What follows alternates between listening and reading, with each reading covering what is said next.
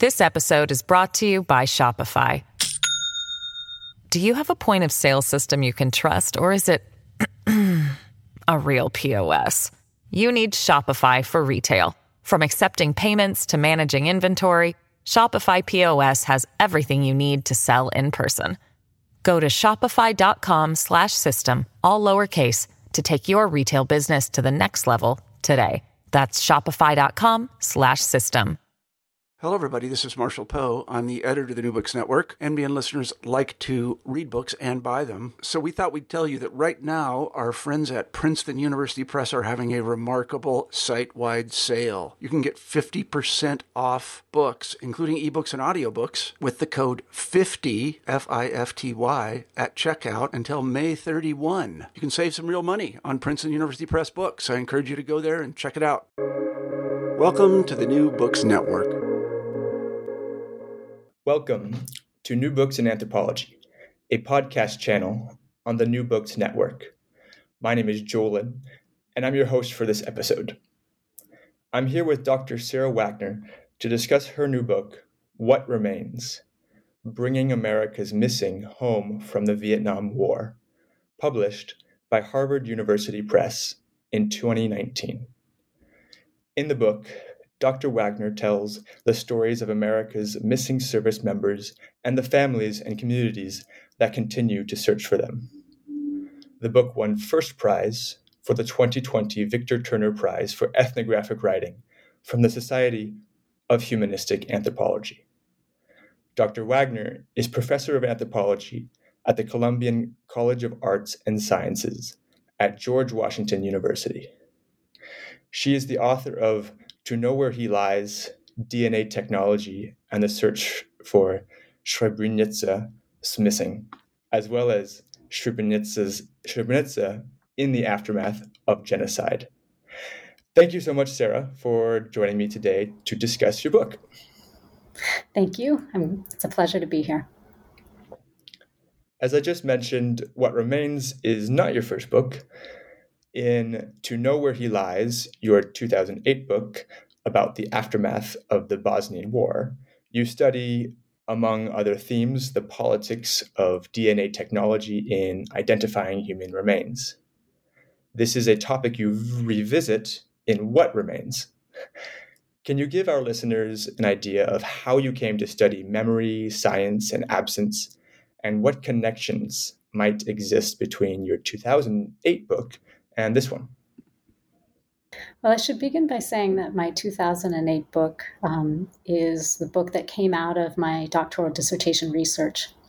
And when I was um, thinking of my dissertation project, I was very much attuned to return as a process um, of social repair and reconstruction, meaning that displaced persons would return to pre-war homes and attempt to rebuild you know their families their physical surroundings their community. When i got into the field it was abundantly clear that my interlocutors had a different um, experience of return that they wanted to speak of, and that was the return of their loved ones' remains. And so it was one of those instances where I sort of had to change horses midstream. And I can say that I wasn't well prepared theoretically. I had taken, um, you know, a minimal amount of, uh, say, science and technology studies or an anthropology of STS. So I really didn't know much about forensic science or forensic genetics or DNA testing. Um, it meant that I was learning on the fly fly. Um, and in some ways, that was a good thing because it really confirmed that while I'm not, you know, uh, a dyed in the wool STS scholar, I'm fascinated by the social implications of technologies such as uh, forensic genetics and how it becomes meaningful or when it is contested by families of the missing themselves, you know, lay persons, if we can call them that, the, you know, who are often deemed the beneficiaries or the recipients of this knowledge. So that first book explored um, the process of, um, yes, the recovery, like the location recovery, exhumation of remains of the victims of the Srebrenica genocide, but it was also really about knowledge production and the way you know this this highly esoteric DNA matching report got translated into the social experience of memory, of imagination, of community rebuilding, including nation building and narratives of victimhood versus perpetration. So it was at, um, I spent about a decade researching and writing about that phenomenon. So the, the event and its aftermath, and thinking through forensic science as this mechanism of social repair and the ways that it fell short of expectations um, that are pegged to it by the international community undertaking this process, principally at the time, that is. And so when I was wrapping up that project, um, I began to think about where the expertise came from um, meaning the forensic scientific expertise, because Bosnia and Herzegovina and the identification of the Srebrenica missing really changed the way forensic genetics was used in um, the aftermath of violent conflict, um, in identifying missing persons. It became sort of the engine driving the process rather than the sort of the tool of confirmation or, or exclusion, at, you know, with a presumed identification. So all of that is to say, you know, this whole system had emerged in Bosnia and Herzegovina that really centered um, DNA, forensic genetics, and I wanted to understand where that expertise had come from. And you know, following that thread, it brought me back to the U.S. And what I mean by that is there were two forensic geneticists who helped to stand up um, the International Commission on Missing Persons laboratory in Bosnia and Herzegovina, and really helped structure that program. So in some ways, I was, you know, I was trying to do an STS move of following expertise. Um, you know, these um, immutable mobiles that that are, you know, moving around, and and and that brought me back to the Armed Forces DNA Identification Laboratory. Um, the two individuals who had worked in Bosnia had had a hand in the identification of the Vietnam unknown soldier who had been buried at Arlington National Cemetery. And I just was sort of blown away by not just, you know, the expertise, but also this realization that there was this, you know, this almost untouchable national icon that had gotten not only interrupted, but in some ways like emptied out, literally emptied out. And so I wanted to think about that.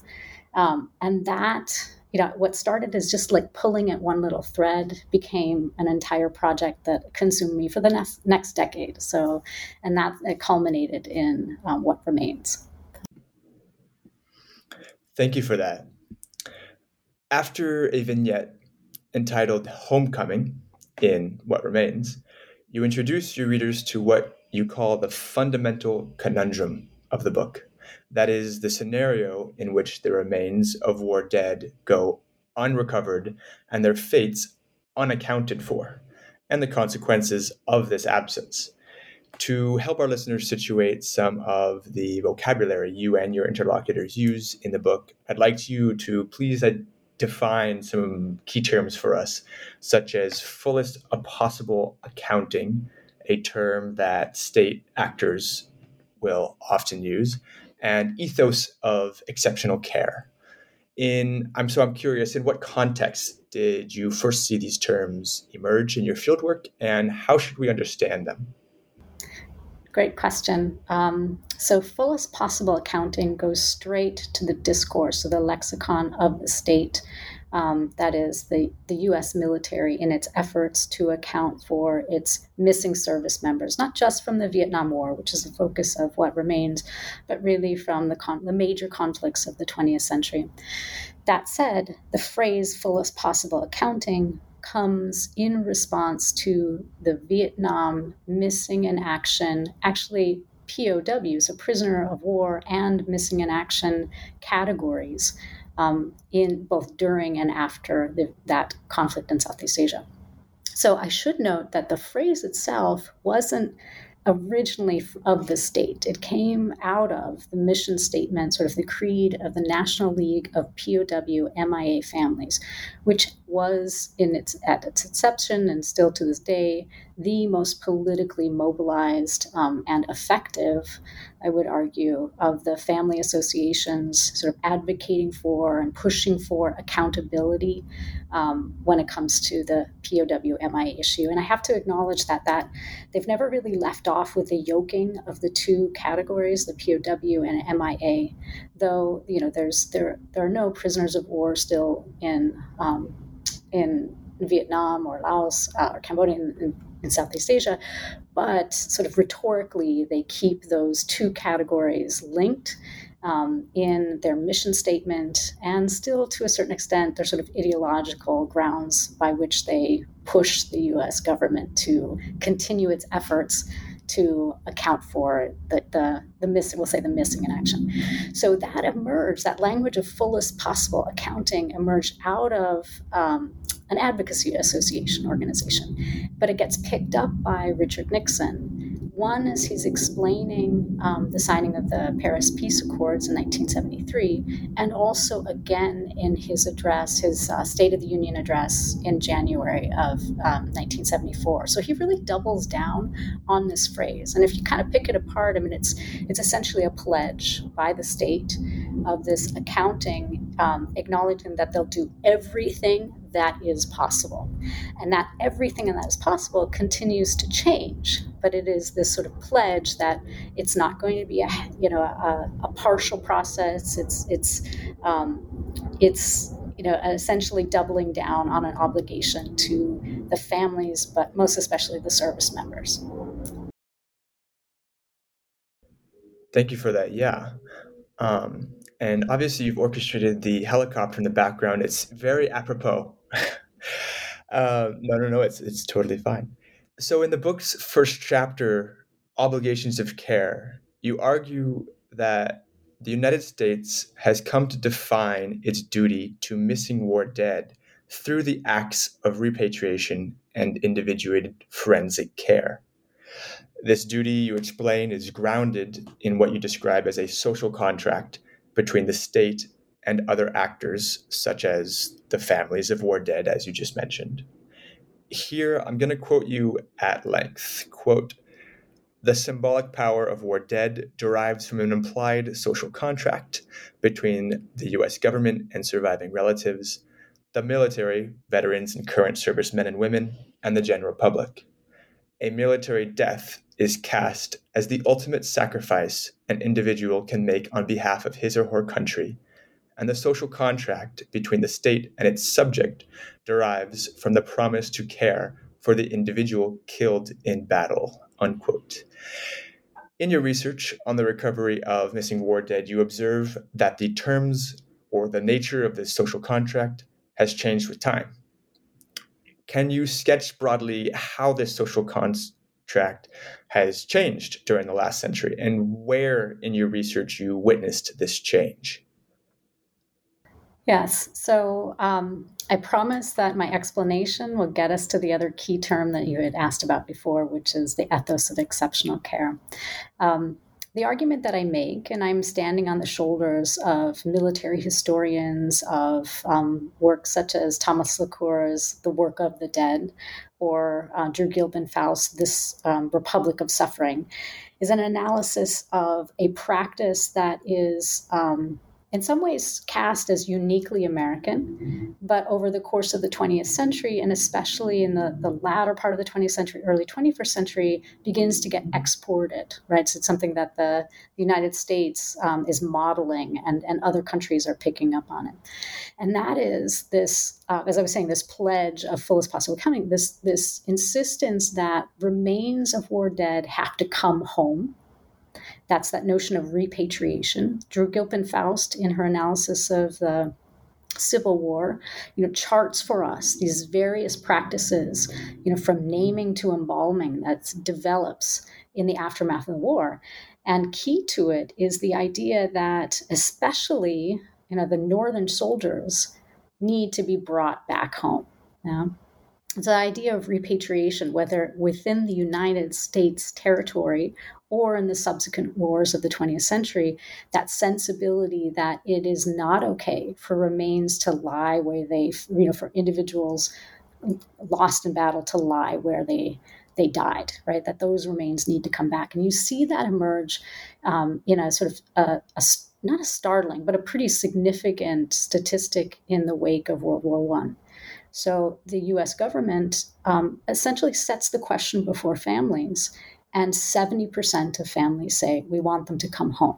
Yeah at that same time, and, and scholars like Laqueur or James or uh, Jay Winter um, write about the sort of commemorative practices in the wake of World War One. It's a democratizing era of the dead. There is an emphasis on what Laqueur calls a necronominalism, that there's this, we're in this era of naming, we're in this era of individuated memories. Um, and the American practice is, you know, apace with that. So we have this enormous effort to bring remains home. That sensibility extends into World War II. Once again, the vast majority of families wanted remains to be returned by the Korean War, we get a shift in the operational practice of that sensibility of repatriation, of, of bringing them home. And that is um, a, sort of emphasis on, on the alacrity, on the speed, that it needs to be happening concurrently with the battles being waged. So this is to say, rather than waiting until, you know, the treaties are signed and temporary burials are dug up, there would be an effort to bring remains home even as the war continues to wage. Um, Kurt Piehler writes about this. He writes about both that practice of concurrent return, but also when we get to the Vietnam War, that it's sort of mixed up as well with the sense of um, alienation. Like, what is what is foreign soil, right? And what are the dangers of foreign soil? Is it, you know, why is it that the U.S. military was and, the, and U.S. society was less comfortable with remains being buried um, or left in Asia than they were with the theaters of Europe, right? Like if you were to travel right now, Joel, in France, you will, you know, be able to go to American cemeteries from World War One and World War Two, right? Meaning that the, you know, we were comfortable as a society, we were more comfortable with leaving our are dead, are fallen in those those battlefields, those cemeteries than they were in Asia. Yes, go ahead. And, and I have been to some of those cemeteries, and the politics around the the land is is quite interesting. But yeah, continue. yeah. Um, there's a military historian, well, historian um, Sam Edwards, who talks about um, thinking of war dead as these these these these conscripts into a kind of um, military uh, post-war diplomacy, right? So they're they're still doing work. They're still serving the nation as they lie, you know, under these tombstones in these American cemeteries that are a reminder to Europe and other parts of the world that American blood was shed, right? Shed on behalf of your nation. So, you know, the war dead do this symbolic work. Um, as I was trying to trace that arc, right, to trace that process by which not just repatriation, but also the emphasis on individuated identification was emerging. Vietnam as a as a conflict, um, as a site, um, as a set of politics, it it was it sort of cohered around this cultural demand of repatriation, but also accountability that was tied to individuals. So individual remains, individual fates that had to be establish you know what happened and where are they. Um, at the same time in the 1980s early 90s you have the emergence of um, forensic scientific tools that are more exacting right? So dna eventually becomes i don't know call the hero of the story but certainly the lead within the story. Um, and that's what i wanted to you know to to invite my reader to think about is it wasn't just a set of practices and it wasn't just a historical tradition but there was an ideology that was emerging right? This is what i call this ethos of exceptional care the fullest possible accounting we will spare no you know expense or resource. We will go to the you know the the ends of the world right? To the you know we'll, we'll dig down into glaciers. We'll you know we'll excavate um, these these extraordinary mountain slopes in Vietnam, and we will bring back any tiny fragment because this is what America does, right? Like, can you hear in that language? It is a kind of refashioning of exceptionalism, which, um, say, historian Christian Appy, whose work has been so instrumental in helping me understand the context that you know the, the forensic care emerges from. And he would say this is this you know this is the conflict that utterly dismantles that myth of american exceptionalism. Well forensic science is a way to sort of um, I don't know, to, to soften the blow or to turn our attention away from the sting of defeat and sort of cultivate, rehabilitate, re, yeah, like um, to reanimate the past in new terms. And those terms are a kind of exceptionalism about what America does to to care for, to, to follow through, fulfill its obligation to war dead. And so it, it's quite handy, right? It turns away, it, it does a little work of scrubbing the history of, you know, what otherwise is the stain on American military history. It allows war dead um, to do symbolic work in the present. And you know has a possibility of shifting towards the future. Now this is what you know we will do for our future service members rest assured right? So there's a lot ideologically that i think goes to that claim of ethos of exceptional care. Absolutely. And it makes me think of the exceptional amount of money that the united states government as you detail has spent in attempting to recover remains what was particularly striking to me, and maybe you can talk about this a little bit later on, was the contrast in the number of war missing and war dead on the Vietnamese side, so to speak, and on the American side, and the and the contrast in the resources, the financial resources spent to recover those dead.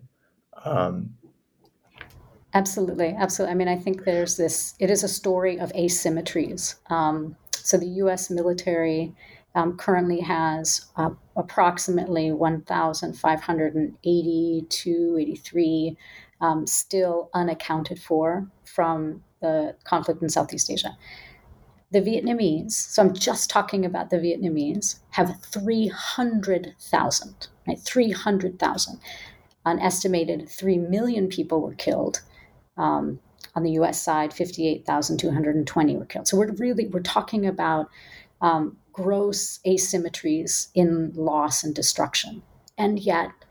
Um, in pursuing this ethos of exceptional care, an extraordinary forensic enterprise has emerged and has been um, supported um, financially, politically, by various different US administrations and also the US Congress. That said, when I had gotten into the field to do research with the forensic laboratory out at Hickam, um, Pearl Harbor, this was this joint base. That's where the forensics, the Central Identification Laboratory, as it was then known, was located. It was also a time of somewhat reckoning, I would say, where the US Congress had recently sort of gotten onto its radar screen that this was a, an enterprise, right, a mission that was well funded but there was frustrations around its results. And some of that has to do with our popular imaginary of what DNA, what forensic genetics can do. And so they essentially said to the laboratory, uh, to this enterprise, you need to up your accounting. They never called it a quota, but they called it a goal, the um, accounting for goal. And they were going from about 70 273 identifications per year. And Congress said at that time, it was 2010, um, by 2015, you needed to get that up to 200. And so um, this just this was a bit of a bombshell, uh, as with any organization that I've ever studied related to identifying the missing. Um, there are always internal politics, and it led to some deep schisms, not just that pre-existed this really came to the fore.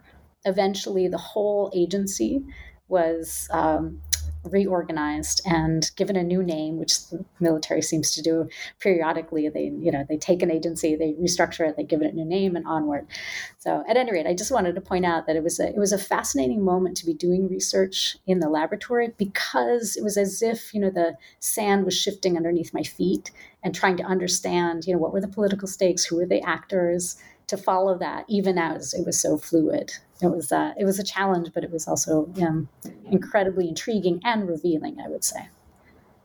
Yeah, I'd like to actually dig in a little bit um, to in your time to your time in Hawaii and what that time produced for you. Um, during your stay, you actually went to Hawaii and stayed at the Central Identification Laboratory, CIL, as you just mentioned, um, for some time. And you write that you came to learn of the forensic work of MIA counting as being publicly called into question. And so I'm wondering how, how does the relationship between scientific integrity and the mission of the laboratory in Hawaii change? Uh, and how do you come to reframe science as ritual in your thinking? And perhaps you can talk to us a little bit about the anthropology of science and technology studies as well. Sure. So maybe I'll set the scene by explaining a little bit about you know how I began doing that research. Um, I mentioned at the very beginning that I was I was sort of pulling at this thread and following expertise. I set my sights on understanding the um, identification of the Vietnam War unknown. And in the process of that, I met several of sort of key actors, um, people who, you know, really who who were working with the U.S. military accounting mission at the time, um, but also who were in positions to help me understand how much it had changed from the 1980s into you know the mid 2000s. So late 2000s uh, late so like i guess I, I was talking to people in about 2008 9 10 by 2011 i was able to go out to the central identification laboratory at the invitation of thomas holland. Now holland was the director of he had been the director for 20 some years and he you know, was trained as an anthropologist in a, in a truly four field sense. And so he was very open to an ethnographic analysis of the work that his staff, you know, that was happening at the laboratory. And so I thought, well, this is, this is, you know, Bruno Latour Science in Action. This is, you know, Hugh Gusterson's, the, um, the nuclear rites, I, I, would have an opportunity to work in a laboratory. And so when I got there, um, uh, Dr. Holland, you know, sort of said, welcome. Here's the staff. You know, shadow them. You know, pull cases off the you know the shelves and sit in the library. Whatever you want to do as a sociocultural anthropologist. So I had that um, incredible access in 2011.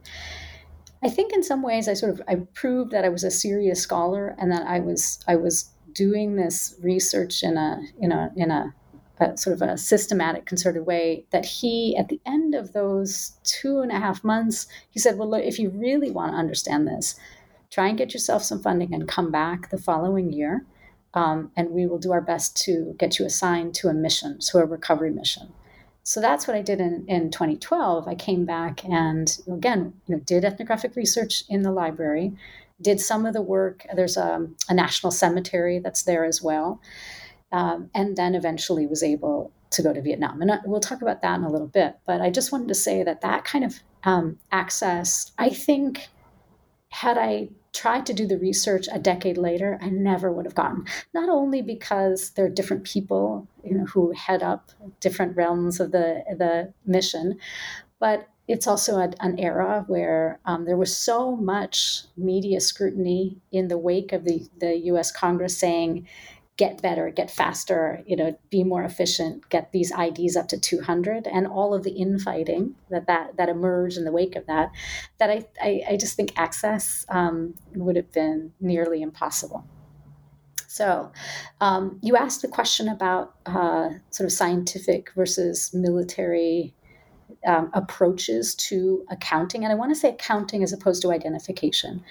So, um, I mean, there was invariably in that laboratory, there were tensions between the scientific mission, which was just, you know, they these were these were civilian scientists who were top of the field, who were, you know, incredibly talented. They knew what was you know a sound scientific approach. They knew about quality assurance. They knew that peer review process internally all of these were the standards of making sure that they were getting the science right and you know they had their their resumes and their phds to affirm that they had that expertise right? They had that knowledge.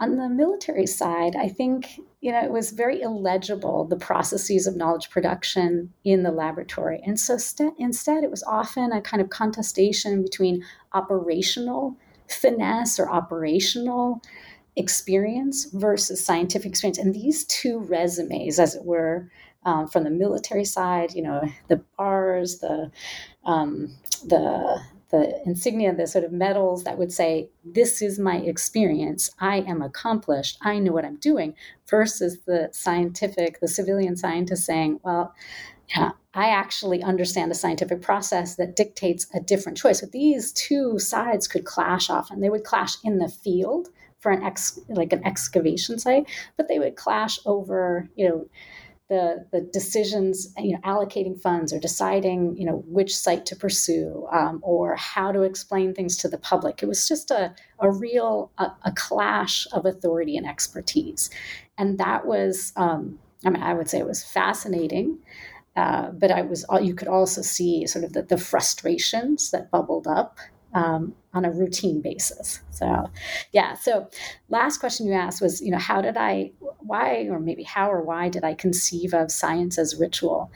Um, and I think that goes all the way back to my work in Bosnia. And really, remember what I was saying that you know, I was not a, I'm not a, a true STS scholar. I'm somebody who um, is appreciates and you know really wants to get into analyzing the social effects of technology and and uh, there's something about the process by which um, scientific knowledge production sets off both knowledge and objects as apart, right? As something special, as different. Here's our Durkheimian, like the sacred from the profane.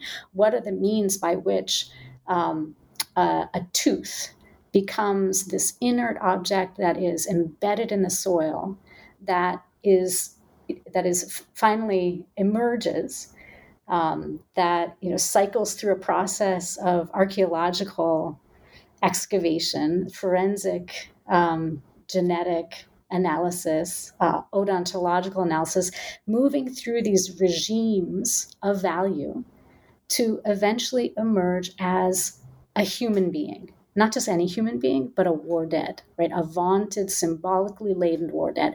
To me, there was all kinds of ritual built into that that mobility that movement across these regimes of value. And you know and i saw it not just in the sort of symbols and language but like in the physical gestures and this kind of ceremonies that um, served as rites of passage from one state to another.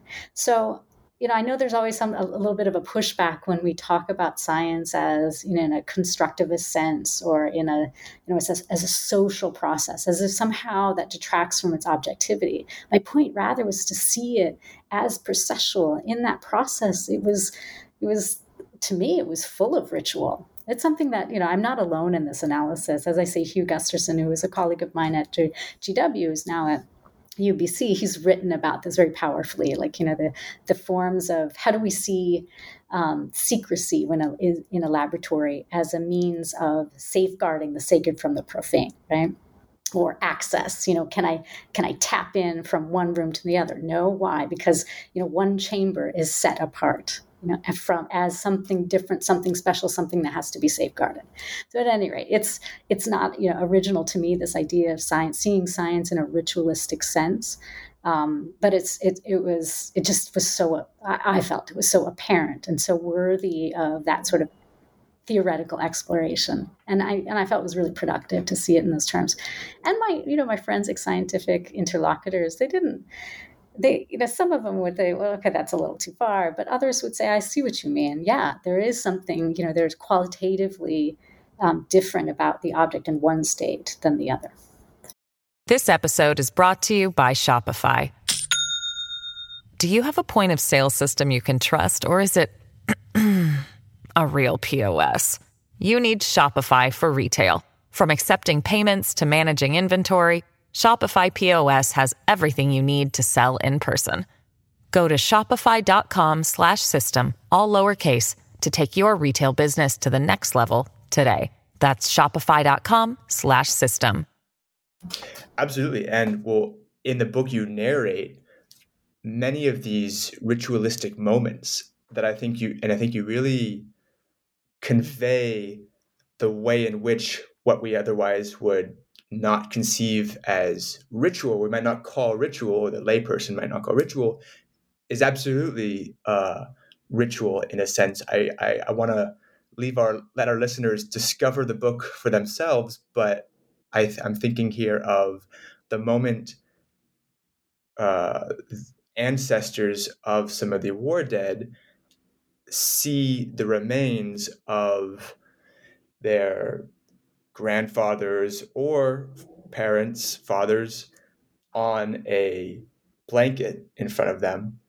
And though they didn't know them personally, perhaps they weep in struck they're they're just overwhelmed by emotion. Um, and it's a moment that I think you you narrate in such a way that really allows us to see how someone with a sim- theoretically just a symbolic connection to this person actually comes to interiorize or not the this um, this connection, this uh, this emotional connection. Um, as just an aside, I'd like to pick up on Hawaii uh, as a field site. I'd like to uh, and ask you about your field sites in general you talked about how you got access to the field site of the laboratory in Hawaii through the director there. But you also have the jungle in Vietnam as a field site, a bar in Wisconsin, uh, a cemetery in Arlington, and a monument in Washington, D.C., of course. Uh, you have many field sites that you talk about in the book. And I'm going to ask the following question as a student, but also as a young researcher and someone thinking about methodological questions. I'm wondering how did you decide on which field sites to prioritize and to visit? How you and how you negotiated access to them. We heard a little bit about Hawaii, but how did that work in Vietnam? You went to Vietnam. And what was the difference between you and the politician who came with you not came with you, who visited after you in Vietnam? Yeah. So one thing I would say is the project it really unfolded organically. I, again, I told you that I started with um, Arlington National Cemetery and the Tomb of the Unknown, and just sort of this extraordinary rupture of a national icon. Um, so there was, I had, I guess I would say I had multiple field sites that were sort of suspended um, at any given time. And then, you know, I would activate, you know, one would become uh, where I would be working in that moment. So, as a through line, I would say that Arlington and the Vietnam Veterans Memorial, they were continual touchstones. Like I would come back to them. And that was actually fascinating. the first time I was really doing ethnographic research at the Vietnam Veterans Memorial, I knew nothing about you know that space. Um, I, so I was encountering it as, you know, we'll say any other tourist. By the time the project was closing, I knew names on the wall, right? I knew histories, I knew families of individuals who were whose names are inscribed there. I, I was able to um, be present as you know, at least one family member sort of went through her ritual at the wall. So I guess that those field sites were there and then at different moments they they became more central to what I was trying to analyze. Again, I was going, I was moving from um, or across the accounting mission from recovery to identification to commemoration uh, I got into I, I, got into the lab and studied that process of identification. And then Tom Holland says, "Come back the next year and back it up and look at recovery." That allowed me to go to Vietnam.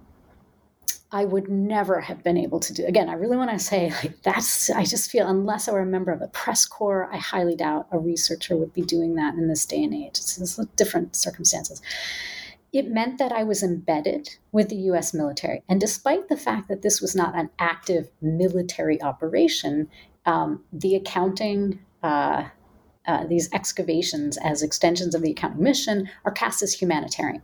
Right? That's literally how, and I want to say that that uh, that um, figuration, the way the U.S. you know names it as humanitarian, so too does the the Vietnamese government. So they've come to this this understanding, and it's it's totally performative and political, but they they both sides call it you know this joint collaborative humanitarian initiative. Well, it's nevertheless, in my case, my team's case, you know, 13 individuals, 12 of whom are members of the military, two are civilians who are dropped into this site in the, you know, the middle of a jungle in central Vietnam.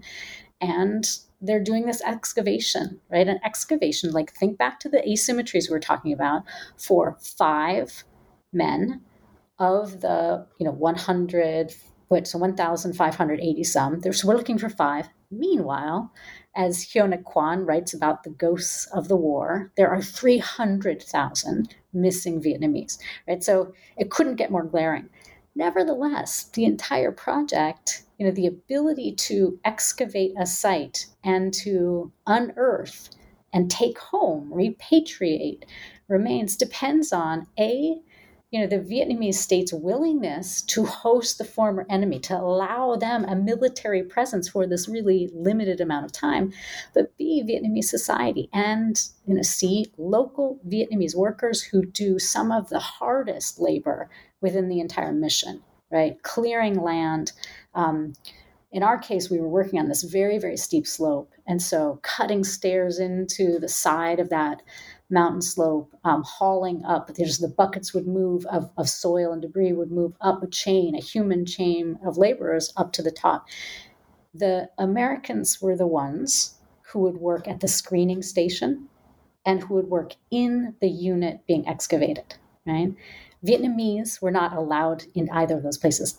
And yet all of the labor in between depended on them right?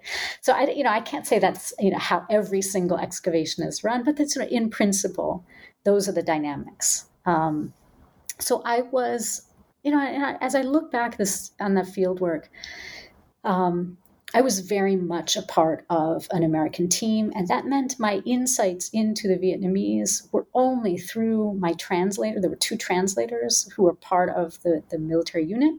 Um, and uh, you know what they were able to explain, what I was able to sort of glean from sort of gestures and body language, but it was really so limited. It was like I was I was looking at the American search for Americans, and at the same time, you know, at the um, at the agreement or the sort of hospitality of the Vietnamese state, and you know, because of the collaborative labor of you know Vietnamese villagers who made it possible. So it was a really it was a sort of strange way of doing ethnographic research, as you can imagine, because so often, as certainly you know, as I was a graduate student, being taught that it's you know it's about your ability to really you know be subsumed in a, a, a, a culture, a place, or a group of people, and it was like doing that in a highly restricted way Mm-hmm. So, and yet it was, you know, I, I learned an enormous amount about the military process, its ethos, um, the individual team members on my excavation. So it was revealing. Um, I write about that uh, that elected official, the American politician who dropped in, literally like Deus ex machina dropped in, and um, I think it was also a moment to expose that the U.S. military is not a monolithic thing um, people within my team had very, you know, had had strong and different reactions to that moment. They were keenly aware that they, this mission, the site, the Vietnamese were being used as a kind of prop. Um, so I think it was also useful that moment, both to expose sort of the politics of the performative politics of MIA accounting, but also to show that um, you know the the mili- and I think our, our friend Andy Bickford does this extremely well as as well to to look at the military not as a monolith but to understand you know people have very different engagements both professionally personally and ideologically to the work that they are doing. Yeah, thank you for that. Um, I'm wondering if you could speak a little bit more to what you are calling the performative politics of the military, and here I'm wondering how that what's the relationship between those that that show that display uh, or that enactment of reality uh, and what actually happened between the recovery team, the American recovery team, and, and locals, um, local Vietnamese workers. You your depiction this chapter is is really stunning. Um, it's I, I, I found it extremely in, intriguing. Um, you you write about when the recovery team actually departs, there are gifts given and received between the recovery team and the some of the local workers. And you argue that the, and I'm going to quote you here, the bonds of reciprocity, reciprocity that arose among the members of the two groups were temporary and asymmetrical.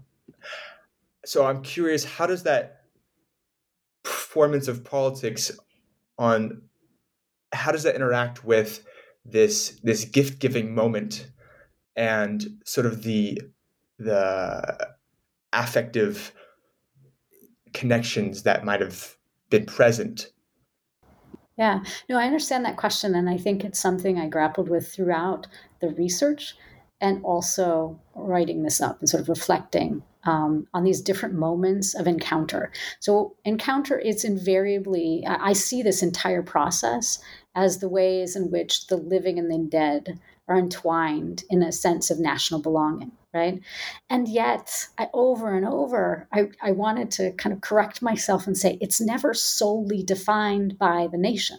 I mean, of course it is, and yet we have to be more nuanced. So, you know, this that excavation it had all of these moments of deeply entrenched nationalistic policies and practices. So, for example, the whole enterprise of excavating rested on initial negotiations with the Vietnamese government and the US government around what site, how much land was going to be cleared, and what would be the price of compensation right? So they call it land comp. So these negotiations that are um, the the the prices are, um, I'm not going to say astronomical. I mean, why shouldn't the Vietnamese government, from the you know the highest realms to the most local provincialized um, official, extract funds from the US, given that we refused to pay for reconstruction as we were obligated in the Paris Peace Accords, right? So, like, let's just set that out, right? There's a dynamic in which there's land compensation that is playing out you know, attempts to uh, force the U.S. government to pay for the, the extraordinary destruction that we visited upon Southeast Asia. Right, so that's one, and it comes down to negotiating how much are you going to pay for, you know, how many trees are felled, how much land is is dug up, so on and so forth. Okay, so there's that, and then you have a month of people laboring side by side and through these really like halting, almost silly gaps of language and understanding, a gradual bond because we you work together and you work hard. It was a physically. I mean, I'm somebody who's uh, I'm active. I you know I I run. I play soccer. I'm like a physically active person. It was the hardest thing I've ever done in my life. Partly because you know the the conditions incredibly humid, incredibly hot, but you're in you know this trench digging digging digging for 45 to 60 minutes um, and you're absolutely spent. You might do that twice in one day. The vietnamese who are laboring alongside you um, some of them have you know little chance to talk with you but especially down at the excavation site and up at the screening station you talk, you social. I mean, talk, right? You know, like it's it's sort of rudimentary, but you joke. You at lunchtime, those and not everybody from the military team wanted to do this, but there was a core group of people who really felt I want to get to know these others who are, you know, we're in their their their backyard we're in their land like i want to understand them what are they eating what are we eating what's their family like so there would be these lunchtime exchanges and that's where we would like exchange food as well um, and it's really out of that it's out of that um, sort of these ephemeral exchanges of, of language and food and then the camaraderie of really hard physical labor that that gave rise to certain connections, not across the board. I want to paint it like you know all 50, 60 laborers thought, well, this, this is a great team. I'd love to have them back. Not at all. But I do mean there were certain relationships that developed. And that I wanted to try and articulate ethnographically because it helped me provide nuance to what is otherwise a predominantly nationalist and nationalist explanation of the accounting mission, which it is, right? It is not a humanitarian, it is a political endeavor. Um, but I wanted to show that, I mean, this is what good ethnography does, is I think, is what is a lived experience. And the lived experience invariably shows us that there's more to it than just one analytical category, such as the nation. Well, that was a uh, very clear answer to a very unclear question. So thank you. That was that was yeah, absolutely. And I found that uh, really that that chapter is uh, was just incredible. Um, I'd like to talk a little bit about the organization of the book, the and its style. You have four interludes, I believe, and your interludes taken together have the feeling of a prolonged meditation on the idea of homecoming, among other ideas as I read along, I found myself rethinking the opening vignette as a as the content of the chapters contextualized bit by bit the ceremony you narrate in that opening interlude. Um, the opening vignette is enriched and complicated by each successive interlude I found, basically. Can you elaborate on this stylistic choice and the style of the writing? Yeah.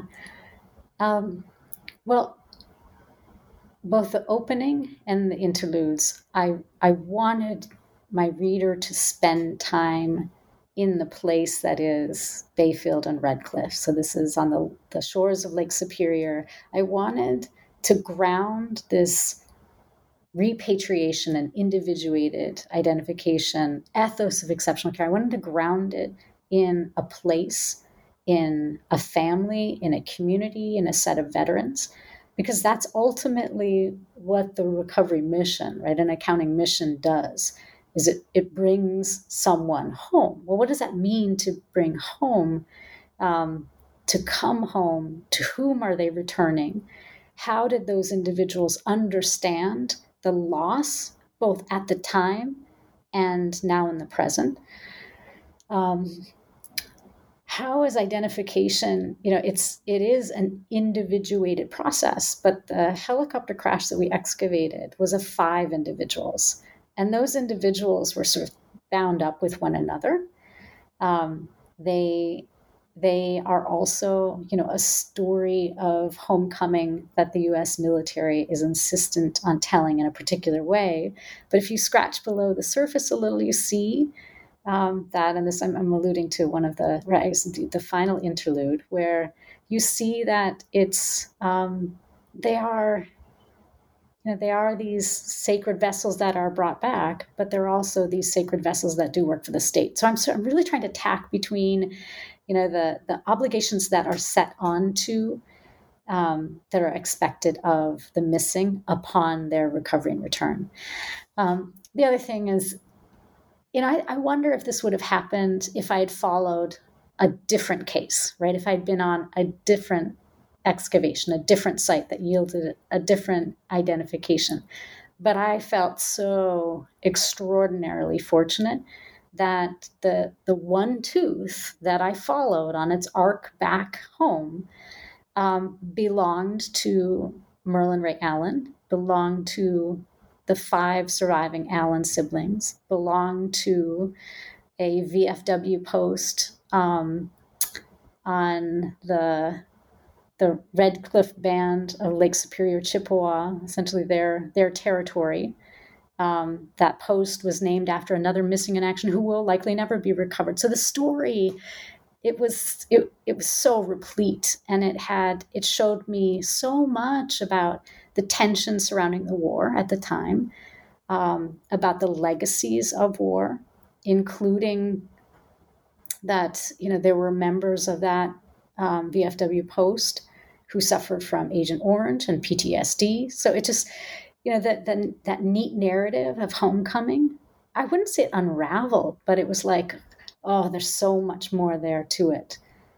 And at the same time, um, someone like Mary Defoe, who had been a, a good friend of Merlin Ray Allen and writes and thinks critically about the war, could also put down on paper and talk with me about her memories of a human being who had a biography that existed and was full of love and joy and prankster jokes and so on before he became a Marine, right? So understanding that that sort of flattening process of homecoming of a missing in action now found and returned is um, it, it just it it veils or conceals so much about an individual and a community.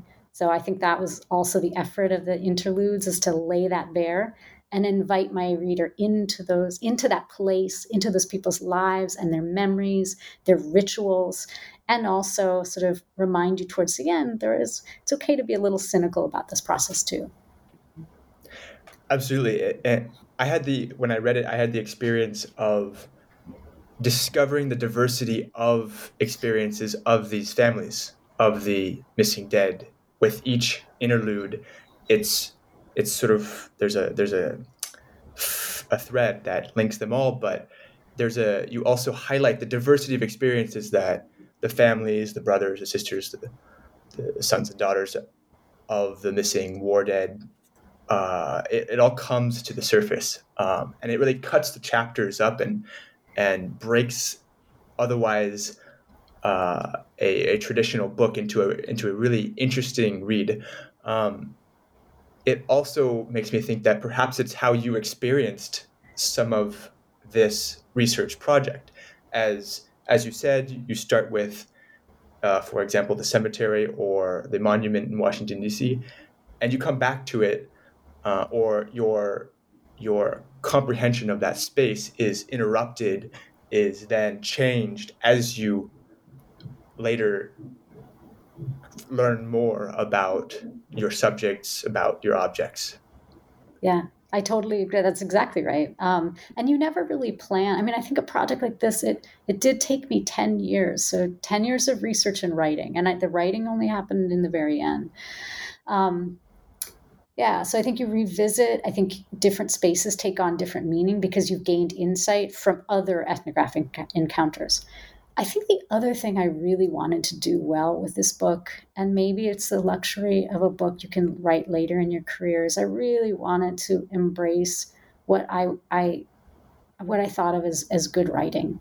Um, you know, there's there this book is is not heavily theorized. It's a and in fact, you know, when I when my editor and I sort of settled on the genre, it was clear that this was going to be a trade academic piece, meaning like trying to hit that sweet spot between writing to an academic audience, really relying on footnotes to to do the signaling, the signposting of like there is a deeper and I'm, I'm, I'm engaging with and I'm standing on the shoulders of you know this fantastic.